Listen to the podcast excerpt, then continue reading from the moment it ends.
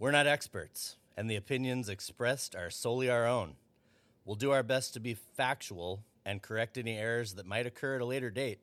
The main point of this show is taking the fork in the road towards comedy whenever possible. There will be many forks in the road.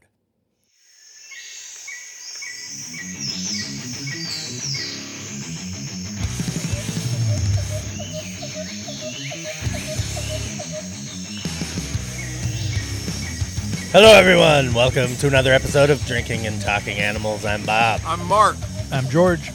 And shout out to our good friend Elka today because this animal is coming directly from her email suggestion, the maned wolf. And apologies for us taking so long to get around to this because I believe this was probably at least six more more months ago that More Elka likely. had requested this animal, but you know, we went in our own directions and it is what it is. There's only so often we're going to cover mammals. Like one out of every 5 or so it seems like. So if people have been listening Yeah. long term, you know, we Yeah. seem to go like mammal, bird, reptile, bug, Fish. fish, right? Or Fish. yeah, water dweller of some type, right? Uh, let's see. Uh, I don't have anything more than that for the beginning of this. I don't know if there's any holidays coming up. Uh, I haven't thought about anything. Well, how was that Super Bowl last weekend? Yeah, Stupid. That was a didn't- great yeah. game. right. Good commercials. Red versus red. That's right. It's all a conspiracy. Yeah, it was funny. Uh, yesterday, leaving the golf course, one of the guys said "Go Bills" to my buddy Doug, and we all laughed and laughed. And right, he's just been kicked in the nuts so many times by the Buffalo Bills that I couldn't stop laughing about it. And another uh, crazy little Buffalo story. So I don't think anyone, if everyone can see my shirt, I'll lift it up a little bit. But it says uh, Buffalo Bills body lotion, and it, at the bottom it says it rubs the lotion on its skin or else it gets the hose again. So it's the Death's Head moth from uh, Silence of the Lambs. So I walk into 7 Eleven this morning to buy my ritualistic Diet Pepsi. And the lady, when I, while I'm checking out, she goes, Oh, I lived in Buffalo for a year. and I was like, this ain't got nothing to do with Buffalo. Oh, yeah, like, have you ever seen Silence of the Lambs? And she goes, no. What's that? I'm like, okay, I'm out. like, we're done here, miss. Please cash me outside. me outside. How about that? You should Right. have just told her the whole story. right. Like, oh, you would love it. It's got Anthony Hopkins. yeah, You got he- a recipe? yeah, he won an Academy Award for being on screen for like 13 minutes. yeah, isn't that incredible, Max? That's one of the weirdest uh, Oscars ever awarded, but he was really freaking creepy in that uh, movie. Nailed it. Uh, and I haven't watched the new uh, True Detective yet, but it's got Jodie Foster, so I think I'm going to check it out. Sounds like a plan. Yeah, Well, yeah. Uh, how about them socials? we're doing that first. Gotcha. Let's just change it up. Yeah. Drinking and Talking Animals on Instagram and Facebook. D and T Animals at gmail.com. And use our link on Instagram and Facebook. You can find us on YouTube. I just put up the, uh, well, this will be long ago. This has been up by the time everyone hears this, but the Us Live at the uh, Pacific Northwest Exotic Animal and Reptile, or reverse that show. Reptile and exotic, exotic Animals Show. Uh, Yeah, that was uh, one of my favorite interviews to date with Yes. Tasia Larson. She was incredible. Uh, just talking about someone that's done t- like you know kind of amateur taxidermy. It was really cool. I like rat in a bucket. Mm-hmm. Yeah. And I didn't realize that, you know, when those carrion beetles eat the skeletons, that they actually leave the ligaments intact, that, you know, you can basically pin them down into whatever form they want to take in that substrate. And you really don't have to do, you know, because I always think of how they articulate like dinosaur bones and stuff, where you have to use all the wires and, you know, you're suspending them basically. I guess you really don't have to do that with the smaller uh, animals. Like they kind of stick together in a. Well, with the a- teeny tiny animals, you, you, you, they do eat through them, but it's the, the medium sized uh, Right. snakes and things like that. Mm-hmm. But when you're Yeah. doing like mice, yeah, they they chew. They'll eat some parts of the bones too. Right.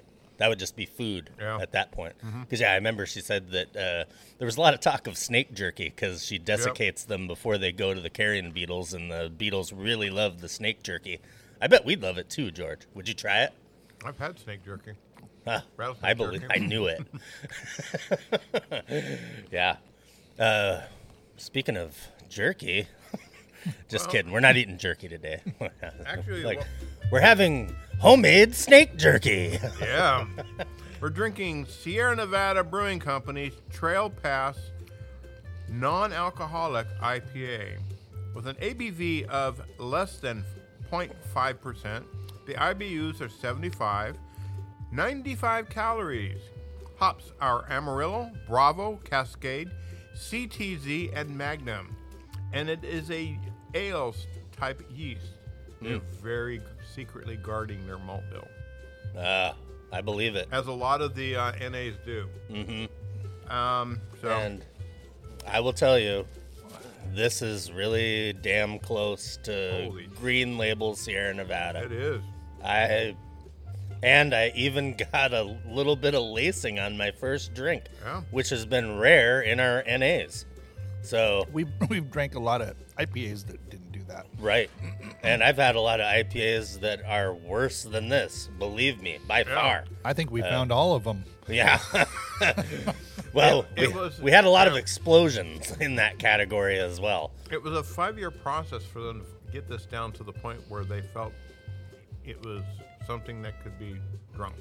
Right. And the main thing was is finding the right uh, type of yeast that had a low alcohol yield or almost no alcohol yield. early quitter. Right. Well, Yeah, and that's what, you know, I guess that makes total sense because we talked about yeah. that recently that, you know, this non alcoholic market is absolutely exploding. Mm-hmm. It's valued at, I think it was somewhere in the neighborhood of like $3 billion Yep. a year as its own standalone industry. Mm-hmm. And if, you know, you're a brewery and you can develop this for the folks that are, you know, uh, I guess being a little more new age or health conscious about what they put in their bodies you know it's uh, not that this is a great one to put a lot of them in your bodies because if you're watching your carbs there's 20 carbs in every 12 ounce can so uh, and i was surprised to actually see carbs on any type of a beverage label because you know well I guess it's probably because it's a not an NA. You don't usually. I guess they put carbs on uh, like Miller Lite and Michelob Ultra because that's the point of those beers. Because they're bragging that up. yeah, in general, I think if you're a beer drinker, you kind of get to the point where you could give an f about carbs anyway. You're like, well, I don't drink it because I'm health conscious. You know, I drink it for the effect. Right?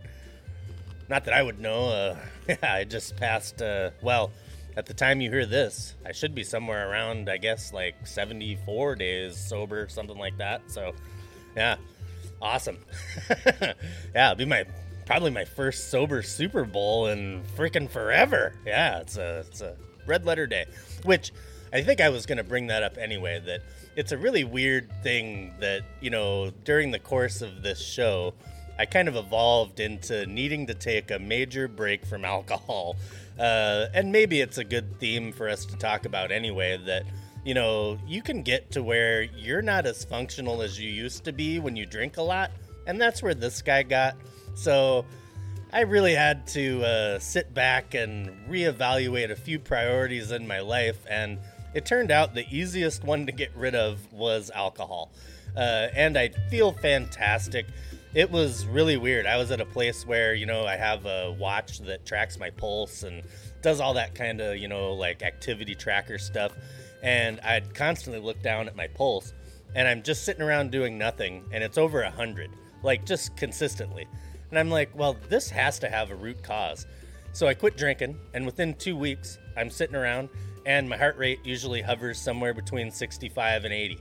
So that's the one major thing that I've noticed is I just feel more relaxed. I'm not like tense and uptight, and even people at work said I've been less of an asshole. Which you know that's I know it's hard for you guys to believe I haven't 'cause- noticed that yet. right exactly yeah we, we can all dream you know? We're too close. We can't see the asshole for the forest. yeah if an asshole's in the forest right anyway uh, How about our snack? yeah I want to hear about it because it says twang and I love their catchphrase We're e- eating beer nuts new cantina mix. The mix includes including twang seasoned peanuts, chili lime, Twang. insane grain, My penis has a guacamole, twang. and habanero sticks, along with the. Um, they describe it as a sweet and spicy snack mix. Yeah, the sticks are hot. Huh. So the sticks are a combination of guacamole and jalapeno, or Some of them are there? There's multiple ones in there. Oh, Uh, Max is giving it a two thumbs up. yeah. He gave it a chef's kiss already. The, Yeah. the yellow chef's ones kiss. were hot. Huh, the yellow ones. I'll get into those in a minute. uh, but the catchphrase says "Great times, great nuts." Yeah. That is beautiful. Yeah, I'll, I'll give it an extra point just because of that. I love I love good marketing. yeah, we do. They're tasty. Yeah, So, do we need a break? yeah. Might as well take a short one here. Whew.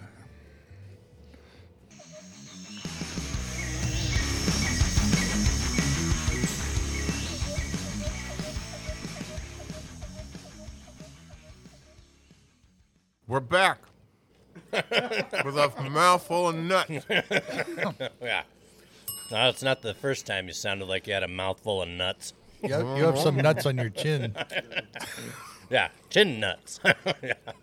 That's the old joke. what do you call nuts on a wall? Walnuts. yeah. Nuts on a chest, chestnuts. Nuts on your chin, blowjob. Heyo.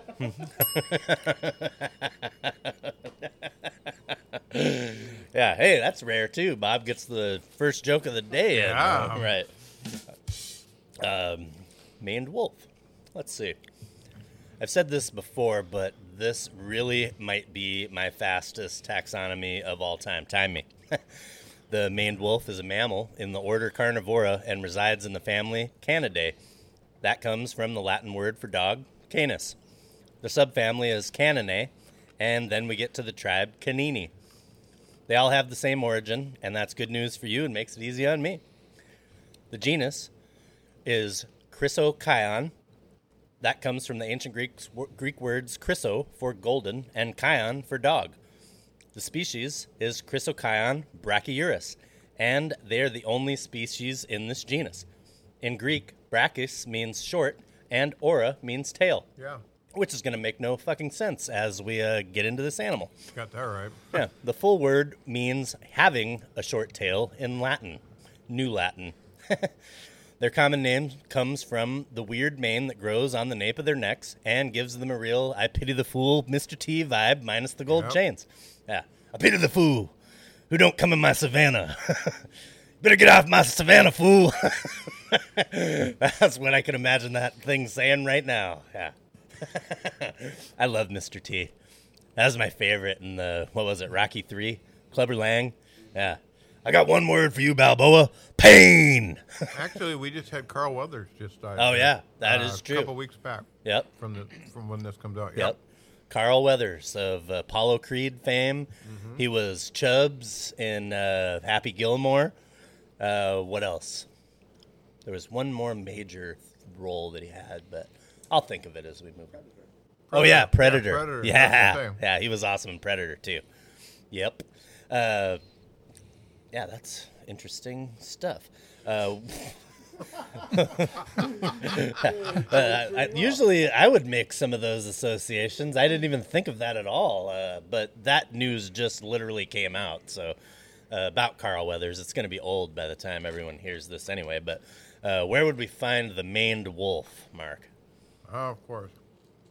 Found in the South American cerrados of South, Central, West, and Southeast Brazil, um, Paraguay, Northern Argentina, Bolivia, east and north of the Andes, and the far southeast Peruvian in the Pampas de Heath area, and is most likely extinct in Uruguay. Yeah. The one place where they couldn't stop killing them. Most likely. I'm not sure. Unless there was a lot of competition or there's way more freaking jaguars there. Actually, it was mostly it was it was the hu- killing them, but it was also uh, loss of habitat. I think there's a lot of mining going Wow. on there. That's really the sore spot. Yeah. that would do it. Uh, characteristics. Their markings resemble that of a fox if a fox walked on stilts. Pretty much. They do look like a stilt fox. Would have been a better name. Or the Mr. T Fox. I'm going to call him that from now on. Friggin' tall is Yeah. another word for it. Way tall.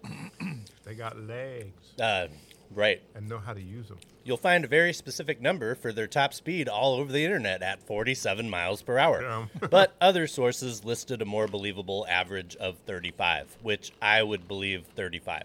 Maybe, I don't know, even know how the guy that said 47 and it caught on even witnessed that or had a speed gun or whatever the hell. Uh, it must have been a one off if, if that even happened. I, I, I- I find it really I- hard to believe. I doubt. Right.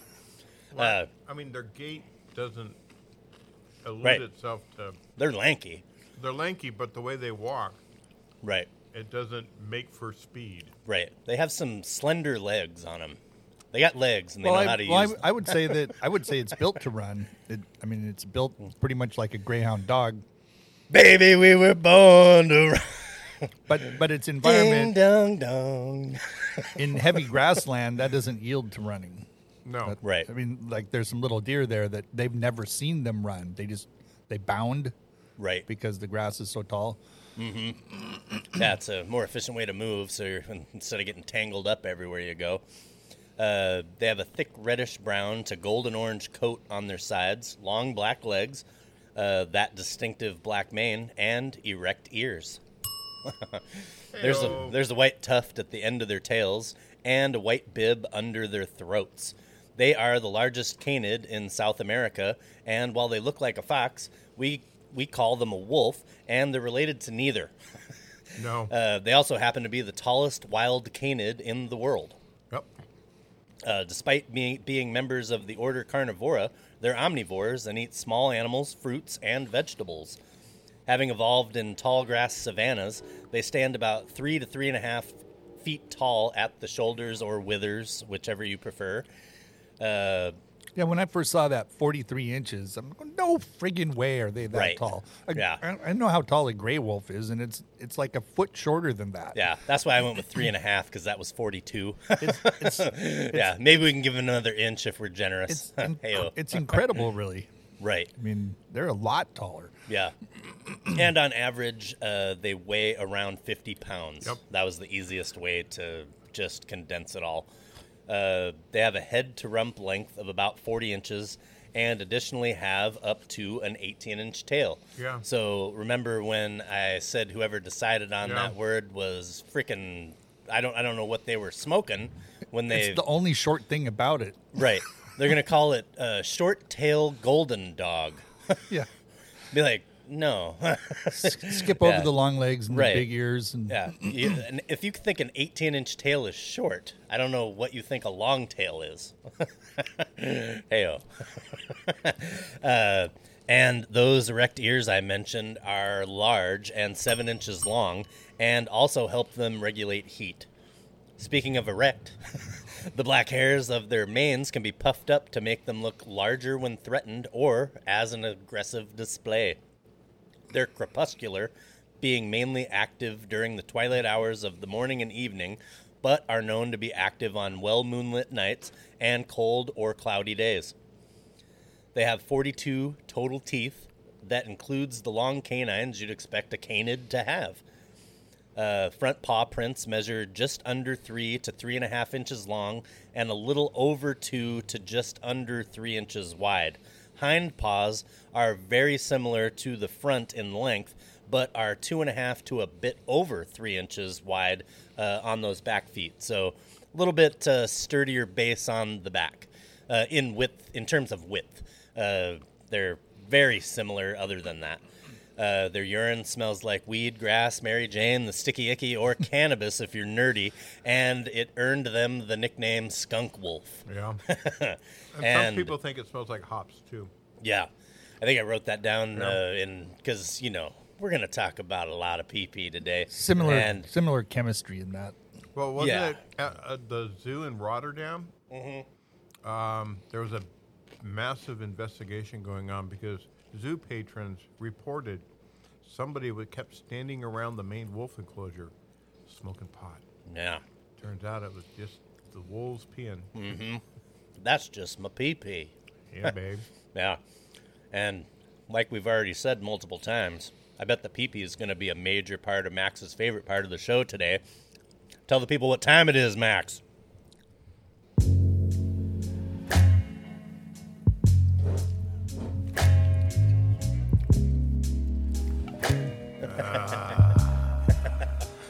Oh, yeah. I saw your long legs from across the savannah. Come over here and I'll pee all over you. It's time for mating with Mark. Yeah, here we go, folks. Mating with Ma. All right. Well, maned wolves are monogamous, but solitary. They basically, a pair will share about an approximately 10 square mile territory. And um, they have defined paths going to the territory. Now, they mark their territory liberally with urine and feces, the outer edges. But it's also how they keep track of each other. Yep. Now, um, generally they only truly meet up to breed, and that's when the female uh, starts marking a little more frequently, and she has a pheromone in there that says, "Hey, babe, it's time." Yeah. That's a lot like a puma, where they live distant and they kind of start sending love letters along the trail. Now there Yeah. isn't a Meet me on the rock at ten. There isn't a ton known about their reproduction in the wild because they are so secretive. But, um, and they do keep and breed them in captivity, so they kind of piecemeal stuff together. So here we go. And I think that, see, this was the one sore spot that we totally neglected to mention when we talked about the ocelot. Is that unless you're out at night, Mm-hmm. you would never know that an ocelot lives in your area because Oh, yeah. they're just so they're so secretive, and I thought we did mention that. I don't think we ever did. I I, might have talked about how difficult it was to get a photo of them. That only um, Yeah, camera traps. camera traps. Yeah, right. yeah. And I think they've only captured these. Uh, well, I know that there was one particular story that talked about a melanistic, uh, completely black maned wolf Yeah. that was captured in a camera trap. I E- think in Brazil, even harder to see. like 2013 or something. It was odd, that was an oddly specific fact, but those are very rare. and I think the breeding in captivity is is really pretty successful. I mean, there's a lot of them in captivity. They uh, everything I read said it was difficult. Uh, There's in three- the wild, it's difficult. Three thousand of them in captivity. They've been doing something. Yeah, I know that they've been successful, but it was highly dependent on climate, right? Like, uh, like some zoos are more successful than others based on just locality, I believe. But It is, and yeah. Well, would you rather do it in Winnipeg or? right, exactly. it's too cold to bang. Well, the, the you know zoos are the one place where they're kind of forced to see each other a lot more often than they naturally would in the wild, either. So Correct. it, it's not a complete uh, duplication of what their natural behavior is. No. So and they yeah they spend a lot more time together though um, i watched um, one youtube from the same zoo a couple different things they did and they reintroduced introduced a male to a new female uh, because they wanted to do some genetic diversity and uh, they pretty much spent their time at opposite ends of the thing until she finally Huh. decided it was time. Did you already have a another mate? Uh, he did. So they're trying to force him to do something he doesn't want to do. Correct. Like you need to But cheat on if- your wife, if- bro. well, you have to for If his, science. if his mate is lost, But I said I wouldn't. if their mates but this is for science. if their mates are lost, they will uh, look for a new mate. Yeah, So and I that's would not- yeah, I would and totally that's what- believe yeah. that, but you know, it's Yeah. not like they're gonna fake his current mate's death at the zoo. Well, they just yanked her out, left him alone for a while, Right. And then it, for a, good- for I think um, about a year, and then brought in a new one. well, that's got to be screwed up when Yeah. they bring her back. He They're just not said he bringing her was. back. She went Oh. on into another. Oh, so she just Yeah. got retired? He just said she he was into divorced. another to meet mate with another woman. Oh, Now, uh, the females are uh, monoestrous, but meaning they only come into cycle once a year, uh, and are only in estrus for one to five days. hey, short window. Now, generally between August, they um, breeding season in North American captives is in August and October, and in, in South America in the wild ones, and the captives in the southern hemisphere, it's between October and February, and it's thought to be affected by photoperiod. So that's where in the zoos that have the same photoperiods as what they're used to in the wild, those are the ones that are more successful in their breeding. Now, um, and again, the female marks more when she is approaching when she wants to be bred. Right. And When her what- milkshake's ready to bring the boys to the, the yard. pheromones again, the urine has more pheromones in it, and that lets the male know it's time to start hunting her down. Uh, the female does not ovulate until she picks up his scent. And they've also done some studies in some zoos where they've, um, the two of them can have physically see each other, but they block the scent from coming in, and she doesn't ovulate. Once they put him in a thing where she can actually smell him, she ovulates almost immediately. And this is It's like, there it is. Yeah. Old Spice works every time. yeah. now she initiates the breeding. She stamps her front paws and bows down in front of him, Oh.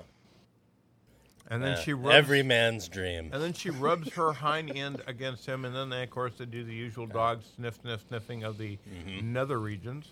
Right. It's like all my men wear English leather or nothing at all. He then mounts her, and What- they copulate for about 15 minutes, What's her favorite position? Wolfie style. Yeah. Now, gestation can take uh, 56 to 65 days on average. The pups are birthed in what they call a natal nest, which is hidden in dense vegetation. Um, they do not know if the male in the wild. It appears some males do stick around, but not always. But in captivity, the male always does help with the raising. Right. Um, and I think the way I interpreted that was that, uh, you know, it's another thing where they're extrapolating that mm-hmm. based on zoo behavior, Yeah. but it may or may not be true in the wild. Correct. Because I would tend to think that since they're so solitary anyway, once the dude does his business, mm-hmm. I doubt he's around for Yeah. the pups. But Now, one to four, one to five pups are um, in the average litter. The record was seven. Hmm. They weigh about 12 to 16 ounces at birth, and their fur is black, which changes to red at about eight, 10 weeks. Eyes open in nine days, and they nurse for up to four months. Now, they start eating regurged food from mom and in captivity dad at about three weeks of age. yeah, that is Um, freaking weird in the dog world, is it not? Yes. I mean, just no, in, I think other dogs do it also. really. Yes, wolves and uh, because the pups are generally are not out. It's initially, Right. and then eventually they do work their way into the uh, Yeah. the real meat. I guess their teeth would be pretty freaking tiny at that point. Well, if at at that all, time they right? have their milk teeth because they're not chewing mom apart, Right. I guess that's where the regurg would make and they sense. they're eating the regurgitated food for up to ten months. Now at Eat. three months, like the pups start foraging with the mom, and uh, of course, mom takes on most of the duties of raising them. duty.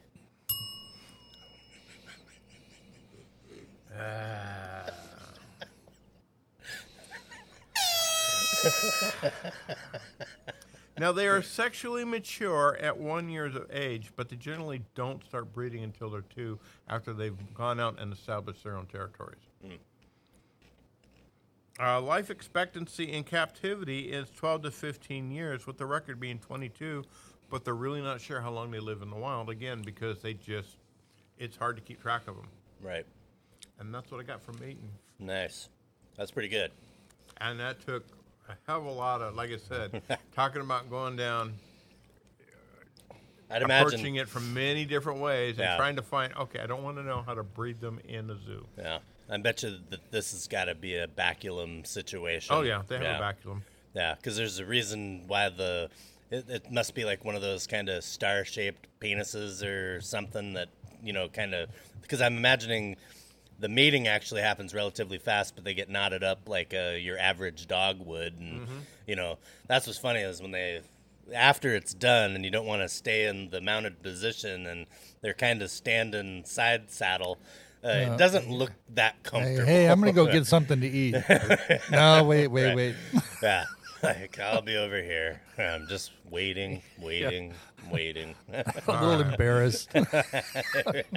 Well, Yeah, was it good for you? Uh, yeah, all right. yeah, no one sprayed us with a hose this time. It worked out pretty well. On to some behaviors here. Peak activity time for these guys is 8 to 10 a.m. and 8 to 10 p.m., but relative humidity and temperature can play a role. It's not a long work day, really. No, it's not too bad, but you'll like I said at the beginning. There's some exceptions to moonlit nights, and uh, I think they're really susceptible to heat. So they try not to get overheated. So cold days and cloudy days, they'll be a little more active as well. So uh, they definitely, when they need to rest, they rest. Uh, but they hunt in open areas and prefer a little cover when they rest as well. So they'll find some shade and whatnot. Uh, they're solitary, don't form packs. Uh, they will sometimes gather a little bit together, like in a burned out field, because there is a particular two types of mice that will still hang around in burned uh, habitat. And apparently, they're really easy to catch because they don't have a lot of places to hide. So, Mouse hunt. yeah, that'll bring that'll bring a few of the old maned wolves together, and you know they're just hunting separately. But you know it would look like they're together, but they don't work in teams or anything like that. It's a contest. Yeah. Uh, they use those big old satellite dishes on their heads to listen for prey, and they tap on the ground to flush it out. Almost, I guess, like the female does, the little tappy tap to, you know, entice her mate. Uh, they use that same behavior to flush out prey, and then they pounce to catch them.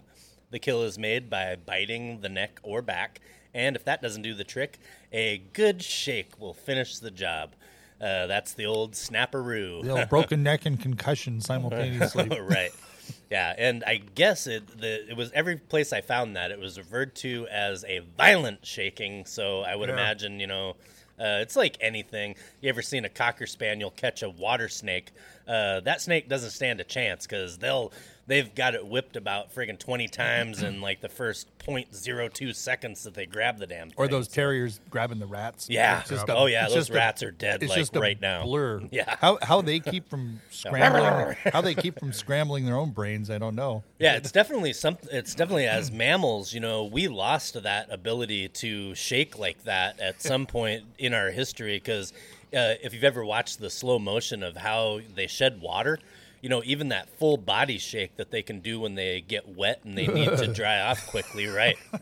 That is an incredible motion that they can perform. That you know, I mean, the the most we're ever going to get is like a pee chill. You know, we're like, You wouldn't, you wouldn't want to see me do that. yeah. I finally, you know, I got interested in that because I haven't had one in forever, and I don't know really why that is. But I read that the pee chills come from like it mostly happens in the morning, and it's because of like a rapid loss of heat uh, f- from your first urination, because you know you're you're basically expelling body temperature fluid in about you know twenty or so ounces, and that little temperature change is what can give you a little chill. I don't know if that happens to the ladies, but uh, I've never actually asked. That's a interesting question. Let us know out there, ladies. Do you get chills when you pee in the morning? we need to know for science. Uh, so the pee is used to communicate, like Mark already said, right? And some say it can smell like hops, but hops and cannabis both produce pyrazine, uh, which is responsible for that funky, skunky smell. They even use it to mark places that they've buried hunted prey. And I didn't know that they cached food, but apparently they do. And uh, having piss that smells that strong is a good way to find stuff again, apparently. Uh, on the menu are rodents, rabbits, armadillos, birds and their eggs, reptiles, gastropods, other mollusks, insects, and the occasional fish. Uh, besides pouncing, they'll also chase down prey, dig it out of the ground, and even jump to catch birds out of the air and have a hunt success rate of around 21%. Yeah. So one out of five things they spot dies. But Uh, they're the fifth dentist that doesn't prefer Trident. Right.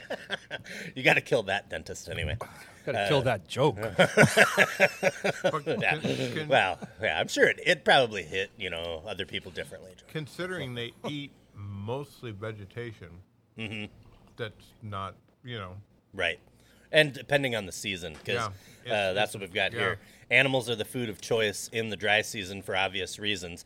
Uh, and fecal analysis has detected giant anteater, bush dog, and collared peccary in their feces, but whether they were hunted or scavenged is unknown. I'm betting scavenged. me too. Right. They, they Uh, don't look. They don't look like the type they're gonna take something Yeah. take something on that has teeth. Yeah, and there was, uh, I guess there's anecdotal accounts of them pursuing deer, but no one ever saw a kill. So it's, you know, highly unlikely that they're taking down large prey Well, the at deer all. the deer species there isn't large. In fact, it's smaller than they are. Mm-hmm. Yeah, the pampas deer. Yeah, Yeah. only like thirty inches tall. Yeah. and, but they weigh almost the same. It seems like they just, they're kind of like the ocelot in that way that they prefer, you know, just something that can eat and go. You know, it's small enough, it goes down in a couple of bites and a nice hearty swallow, and you're down the road looking for the next one. Well, you know? like fox- You don't have to use your teeth to rip off chunks and, you know, work at it. It's just, it's a, you know, it's a meal to go. Like fox, they do that. Yeah. Walk around and like pop, you- pop a mouse down here and there. Right. Yeah, it's just like grabbing a freaking quarter pound big bite off the roller grill. yeah, but they don't get free chili and cheese, poor No, bastards. not. Right. Uh, not that anyone should be eating that stuff, and we don't recommend it, but George and I have been connoisseurs of that stuff for a while. Oh so. yeah. They would eat it if they could. Yeah. Yeah, oh, 100%. Yeah. Yeah. Like I said, I used to drown the, you know, make your own nachos in that stuff. You know, it was, it's a good way to go. You can really fill that tray a lot. Tamale pie. basically. Uh, studies show that animals only account for about 50% of their diet, and again, that's seasonal. Uh, the other half, or more, is comprised of fruits, vegetables, tubers, bulbs, roots, and even sugarcane. Yep. Uh, they have more than 300 food items on the menu, so I don't think many of them go hungry. Uh, and there could be droughts or whatnot Yeah. potentially that could because a problem, but in general, they have they eat a very wide-ranging diet. Uh, their favorite food by far is the wolf apple, which is a tomato-like fruit. Yep. Uh, these are an item that can be found in the dry season and they are consumed year round. In areas where they're readily available, it can be 40 all the way up to 90% of their diet, and the seeds pass intact and are dispersed widely as a result. Yep. And there's also a really interesting symbiotic relationship with Oh, I got- leafcutter ants. I got a little about that. Yeah. Uh, for some reason, they really like to take a dump on leafcutter ant nests. Yep. Uh, the ants don't care because they use the dung to fertilize their fungus gardens, and because they don't want the seeds, uh, they move those to their refuse piles just outside the nest, and that has the benefit of significantly increasing the germination rate of the seeds collected in the refuse piles. So this also is the other reason why the uh, maned wolf is the main propagator of the wolf apple, uh, which I've never had a wolf apple. They must not be that great, I guess, but. It- I just always thought that uh, they called tomatoes wolf apples because they thought they were poisonous forever because they were red. the whole that whole plant is poisonous to humans except for the fruit. Really? And the fruits Just like the tomato. fruits like uh, large grapefruit sized and uh, people that are indigenous to that area do eat them but they make like a jam out of the the pulpy inside that has some sugar in it so otherwise, they're relatively bitter or sour. Or i think just kind of pointless to eat ah, right. They're filling. Well, it did say that. uh, 11% carbohydrate i guess um that's oddly specific well, Yeah. for you. well, I,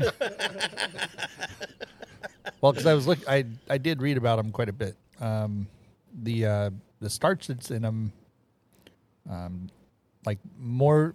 Actually, it was more starch than cassava, which I, mean, I, I don't know why they wouldn't eat more of them if that was the case. But um, some weird derivatives from some of the alkaloid compounds too. Um, one of them uh, specifically was aiding in uh, fight against diabetes. Huh. Um, also, uh, the alkaloid um, they use for uh, uh, killing certain parasites within people, like uh, I can't remember what they all were. Some of them linked to mosquitoes, um, giardia. Yeah. And I read it was uh, hypothesized that, you know, apparently fleas don't tend to infest the maned wolf all that often, but it's highly debatable uh, whether or not they're gaining any type of an advantage from wolf apples and what they contain they- to They stave off high. They fleas. still have high instances of ticks. Yeah, they get a lot of ticks and It- they get some kind of fly that'll really get into their ears. Yeah. Uh, but it seemed to be like they don't get a whole lot of flea infestations in general. And they think that it also might keep them from getting uh, what they refer to as a giant kidney worm, which sounds bad on face value. right.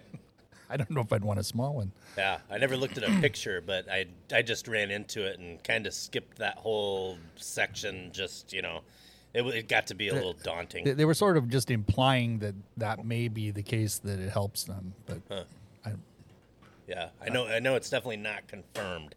but, but it is weird that they would eat that specific thing. Mm-hmm. Yeah, I guess you know the more starch you're getting, it is a good way to convert quick glucose. You know, if if they're running on an energy system the way that we are, you know, you got to eat something that gives you that glucose to run your cells and you know keep you going. So that's, I mean, it's it's pretty awesome that as a dog they're eating this much, you know, fruit and vegetable matter. Uh, just willingly, you know, to keep their energy up, It, and it would probably make other dogs Right. sick to eat that much. I guarantee you that 100% of their wolf apple hunts are successful. yeah, I was going to say that they don't have to use those big ears to sneak up on them. Be like, there's one, there's a wild wolf apple. uh, zoos used to feed them a meat heavy diet, but found it results in bladder stones. Yep. So now they're given a more balanced diet that includes fruits and vegetables low in cysteine, which is the major contributor to the development of the stones. And I guess they also kind of come up with their own uh, extruded maned wolf chow that uh, has low levels of that stuff as well. So, and it's mixed with meat.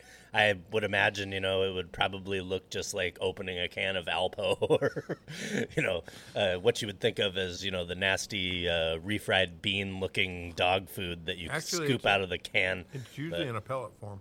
Is it? Yeah, like like a dog kibble. Huh. Yeah, I think they said extruded. I extruded, guess that'd be better. Yeah, it was extruded. Yeah. So, yeah. like licorice. Yeah. That's d- delicious. Maned wolf rope. Rope candy. Red vines. Uh, I guess we'll do threats and we can jump into anything else that we've got after that. I know that Mark has a cryptid to got a- entertain us all with. Touch a little on some folklore too. Yeah. Threats is uh, just slightly longer than average, but from 1982 till 1996, the maned wolf was listed as vulnerable by the IUCN Red List.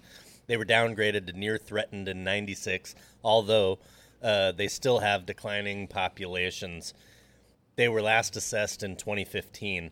Their natural predators are pumas and jaguars, but more frequently jaguars.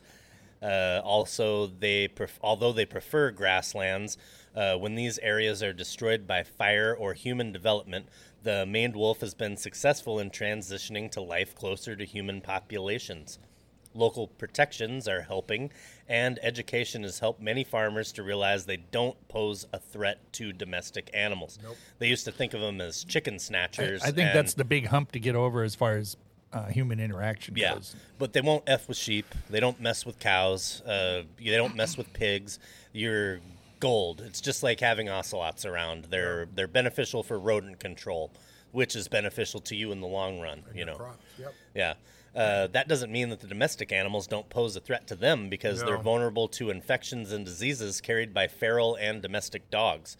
Uh, vehicle strikes are a problem, and historically, in a few isolated parts of Brazil, they were hunted for their eyes and other body parts believed to be good luck charms. Yep. Uh, so I don't know what it looks like when you carry around a set of maned wolf eyes in your pocket, but you know, uh, weird is what I thought. Like, uh, doesn't seem like an eyeball would dry or preserve very well. So, what a weird good luck charm.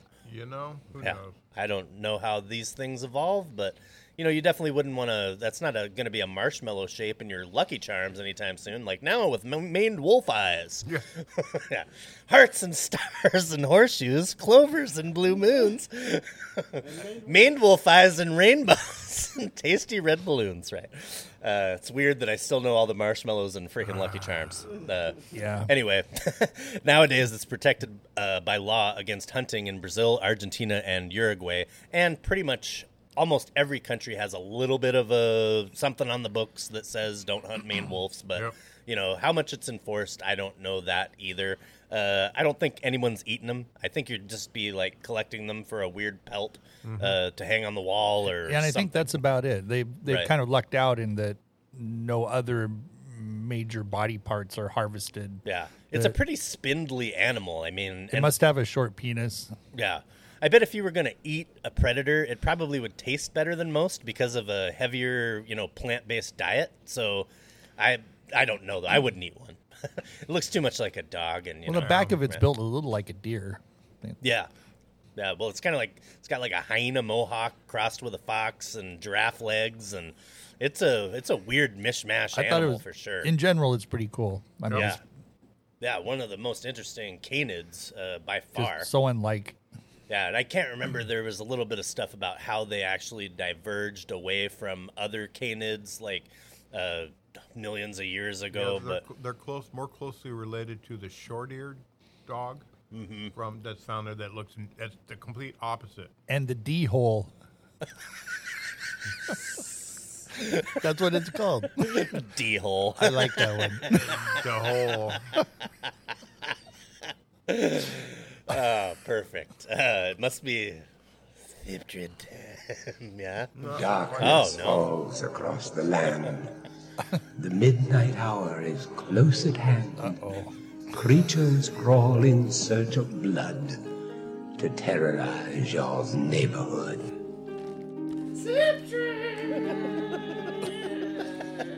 I am, now I'm scared. Yeah. the wolf deer I peed a little. was first reported in 1951 I can tell. by a woman named Mrs. Lobb. She described it as standing at the shoulders of the same size as a gray wolf, weighing about 50 to 60 pounds, with four extremely thin deer like legs, large foot pads, and a body built like a canine. Head was deer shaped with small pointed ears on top. Fur was reddish brown on the body with a bushy black tail with a white tip. And the tail was very horse like in appearance and large for its body size. Now, Doesn't this happened like in the name of uh, Calumet, Oklahoma. Now, early one morning, uh, Mrs. Lobb was set out to do her morning chores on her and her husband's farm. Now, she made her way up the hill in the middle of the farm to the cattle pasture. She caught sight of an, this odd looking creature. Now, Mrs. Lobb and the wolf deer stared at each other for about two minutes. Now, worrying that the creature would have harmed her cattle, she picked up a big stick and threw it at it. She hit it, but it didn't flinch. It just continued to stare at her. Hmm. Unnerved, she went back to get her husband. That all you got, old lady? Yeah.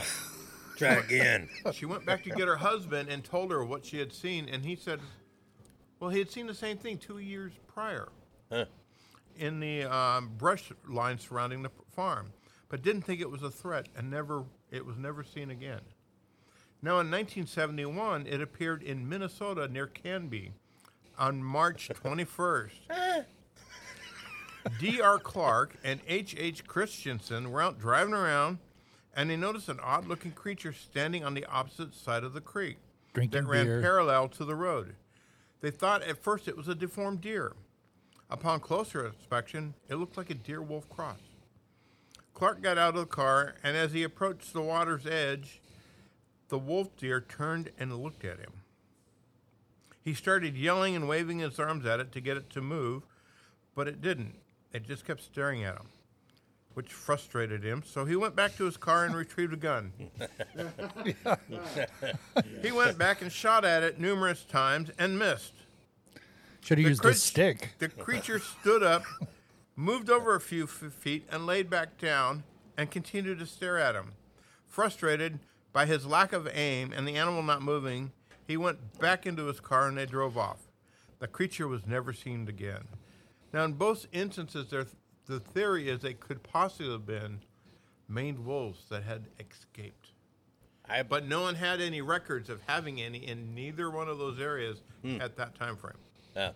So, So I bumped into a weird short blurb about one in Texas, which was weird, But I missed that one, but yeah. Huh. yeah, I don't. I I would have to believe, Yeah. you know, it could have been a circus going by or Yeah. something. Well, they weren't really what you would call a circus animal.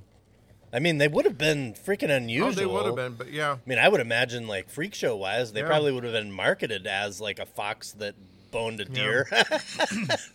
No, and uh,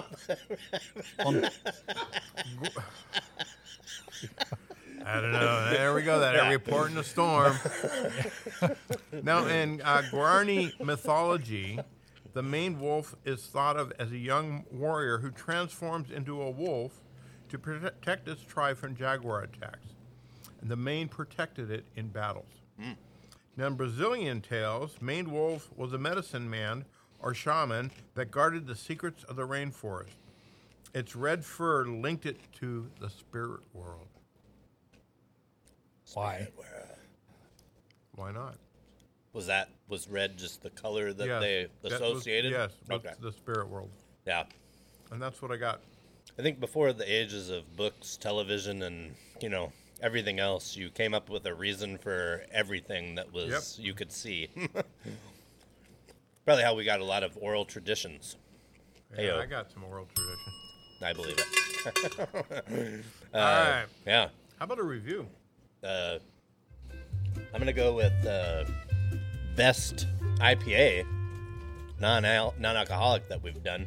So I'll jump straight in with like a, I'll go nine and a half on this one. I think it tastes just like Green Label, although it's weird that they decided to call the NA an IPA because I think the I'm thinking of the Sierra Nevada Pale, uh, the standard Green Label you all know and love. Uh, It's very similar to that, but I guess they didn't want to mix Well, mix yeah, up yeah. the brands or And in Trail Pass, they have two. They have this one, then they also have another one they call the Golden, Hmm. which we will we're going to try at a later date. It's weird because that's one of the options at the golf course. They have Heineken Zero, they have Athletic Golden Ale, and there's also an NA uh, canned cocktail that they have, but I haven't tried that one yet. So, It's called juice. yeah, exactly. Yeah, Capri Sun. right. It's called Hi-C. I'm gonna go with a nine Hmm. as an NA. yeah, I'll go there. I think it's so similar to the you know Green Label though. I, I I'm gonna go find this because it'll go in my fridge at home because I Oh, really like the flavor of this one. Uh, Total Wine or more, and I've seen it other places. too. Yeah, there's nothing off-putting at all about this one. It, it even doesn't come across as as dry as the, a lot of the NAs that Mm-hmm. we've tried. It drinks like a beer. It's pretty damn Well, it good. was brewed in the same process as a beer, as opposed to having taking the alcohol out, which actually hurts the quality of the product. Yeah, It, do- it doesn't make me any funnier or smarter though. that's true. does regular beer? yeah. yeah, it does. It's Oh, true. yeah. yeah. yeah. He get, he just gets a looser tongue.